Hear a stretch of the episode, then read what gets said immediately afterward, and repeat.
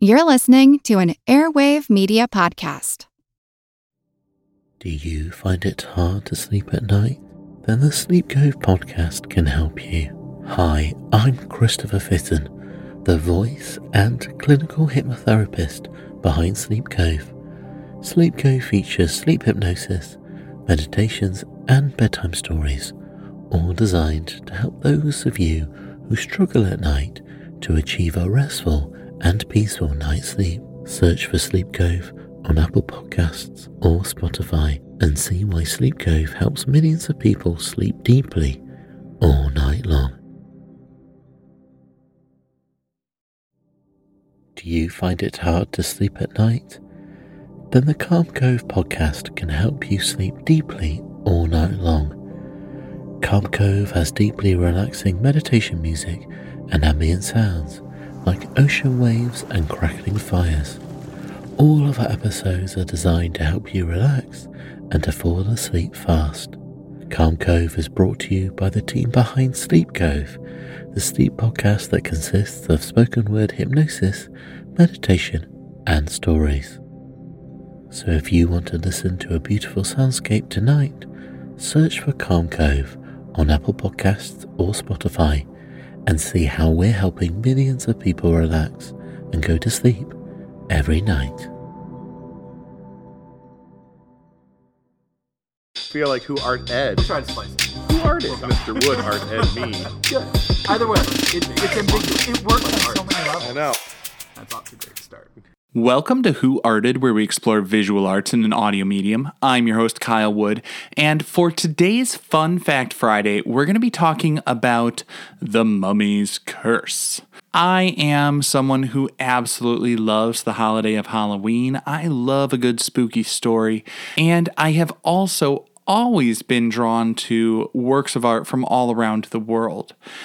And whenever I see images of Tutankhamun's burial mask, that is the famous, beautiful gold burial mask from ancient Egypt, I always find it beautiful, but also kind of unsettling because it's had a really dark history for the last 100 years or so.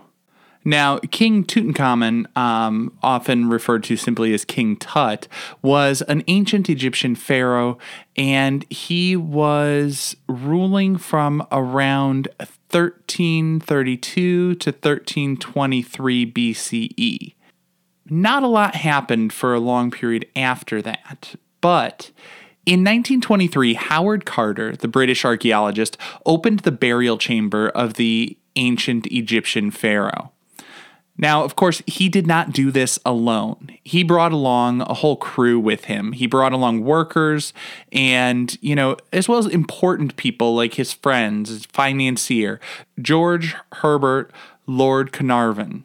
About 2 months later, Carnarvon died, and this idea, this myth or legend of the mummy's curse and the ill that will be rained upon those who dared to disturb the pharaoh, that really took on a life in the culture around that time. Because he wasn't the only one to meet an untimely demise. Howard Carter's pet canary was eaten by a cobra. It was the symbol of the Egyptian monarchy. One of Carter's friends, Sir Bruce Ingham, received a paperweight made from a mummified hand. Now, if you're thinking, that sounds like a really odd thing for a person to have, a paperweight made from a mummified hand, at that time, it wasn't as unusual as it might seem. Now, when I say at that time, I'm talking about 100 years ago, the early 20th century. Like I said, the tomb was opened in 1923, but in the late 19th century, in the Victorian era, mummies were like everywhere. People would do all sorts of things with mummies. It was a very sort of popular, not super widespread, but popular thing in certain elite circles to have unwrapping parties where people would get together and literally just unwrap a mummy. And they thought of this as a really high-minded scholarly pursuit. There were there were pigments. I talked in a previous Fun Fact Friday about mummy brown. They would actually make a brown pigment from grinding up a mummy or parts of a mummy into dust that could be used for a pigment. And so I gotta say, sadly, the respect for those mummies was not really widespread at that time. And so the idea that someone would have chopped off a piece of a mummy and used it to make a trinket, like a paperweight, it's not shocking to me. It's disgusting to me, but it's not shocking to me that that would have happened. Now, on the wrist of that mummy hand, there was a bracelet inscribed to read, "Cursed be who moves my body. To him shall come fire, water, and pestilence." And sure enough, Ingham's house burned down 2 times.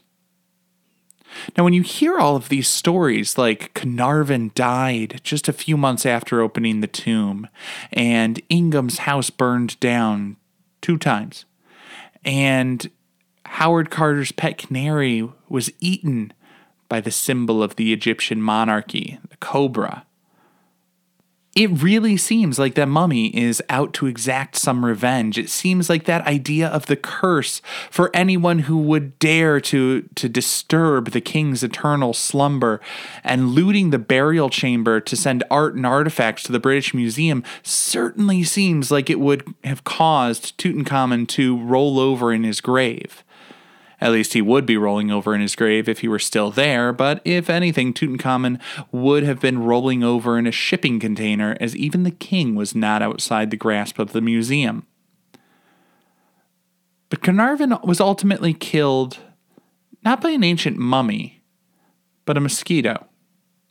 He suffered blood poisoning from an infected mosquito bite, and while he did suffer that just a little bit after opening up the tomb, Carnarvon was known to have been rather sickly for some time prior to the expedition as well.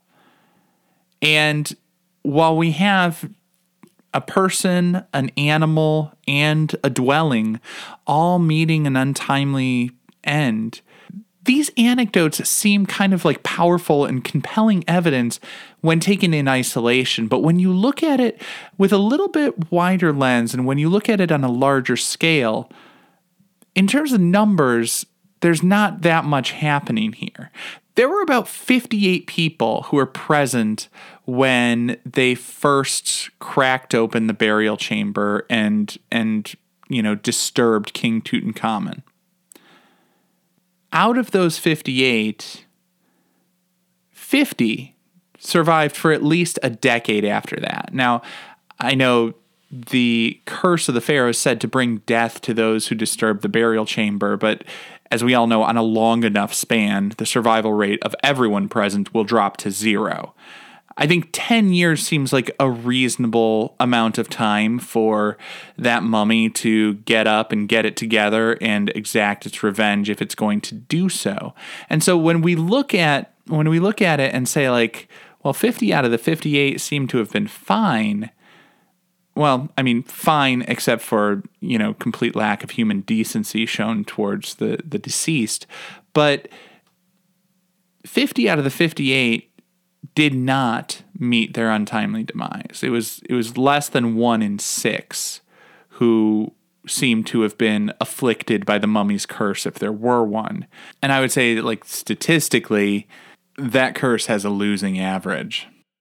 The burial mask of Tutankhamun is not just a beautiful work of art representing sort of the ideal version of the pharaoh Tutankhamun.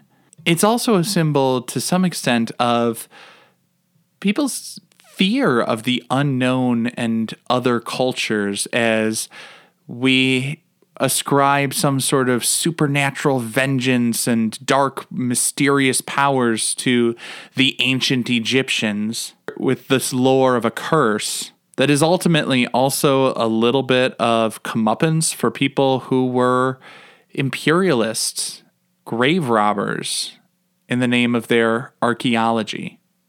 So in the end, whether you believe in curses or you believe human decency should prevent people from chopping up deceased individuals' bodies to make trinkets like a paperweight, King Tutankhamen's burial mask is one of the most beautiful and horrifying works of art around. This concludes this week's episode of Who Arted. If you found this tolerable, please like and subscribe on Apple Podcasts, Spotify, or wherever you're listening.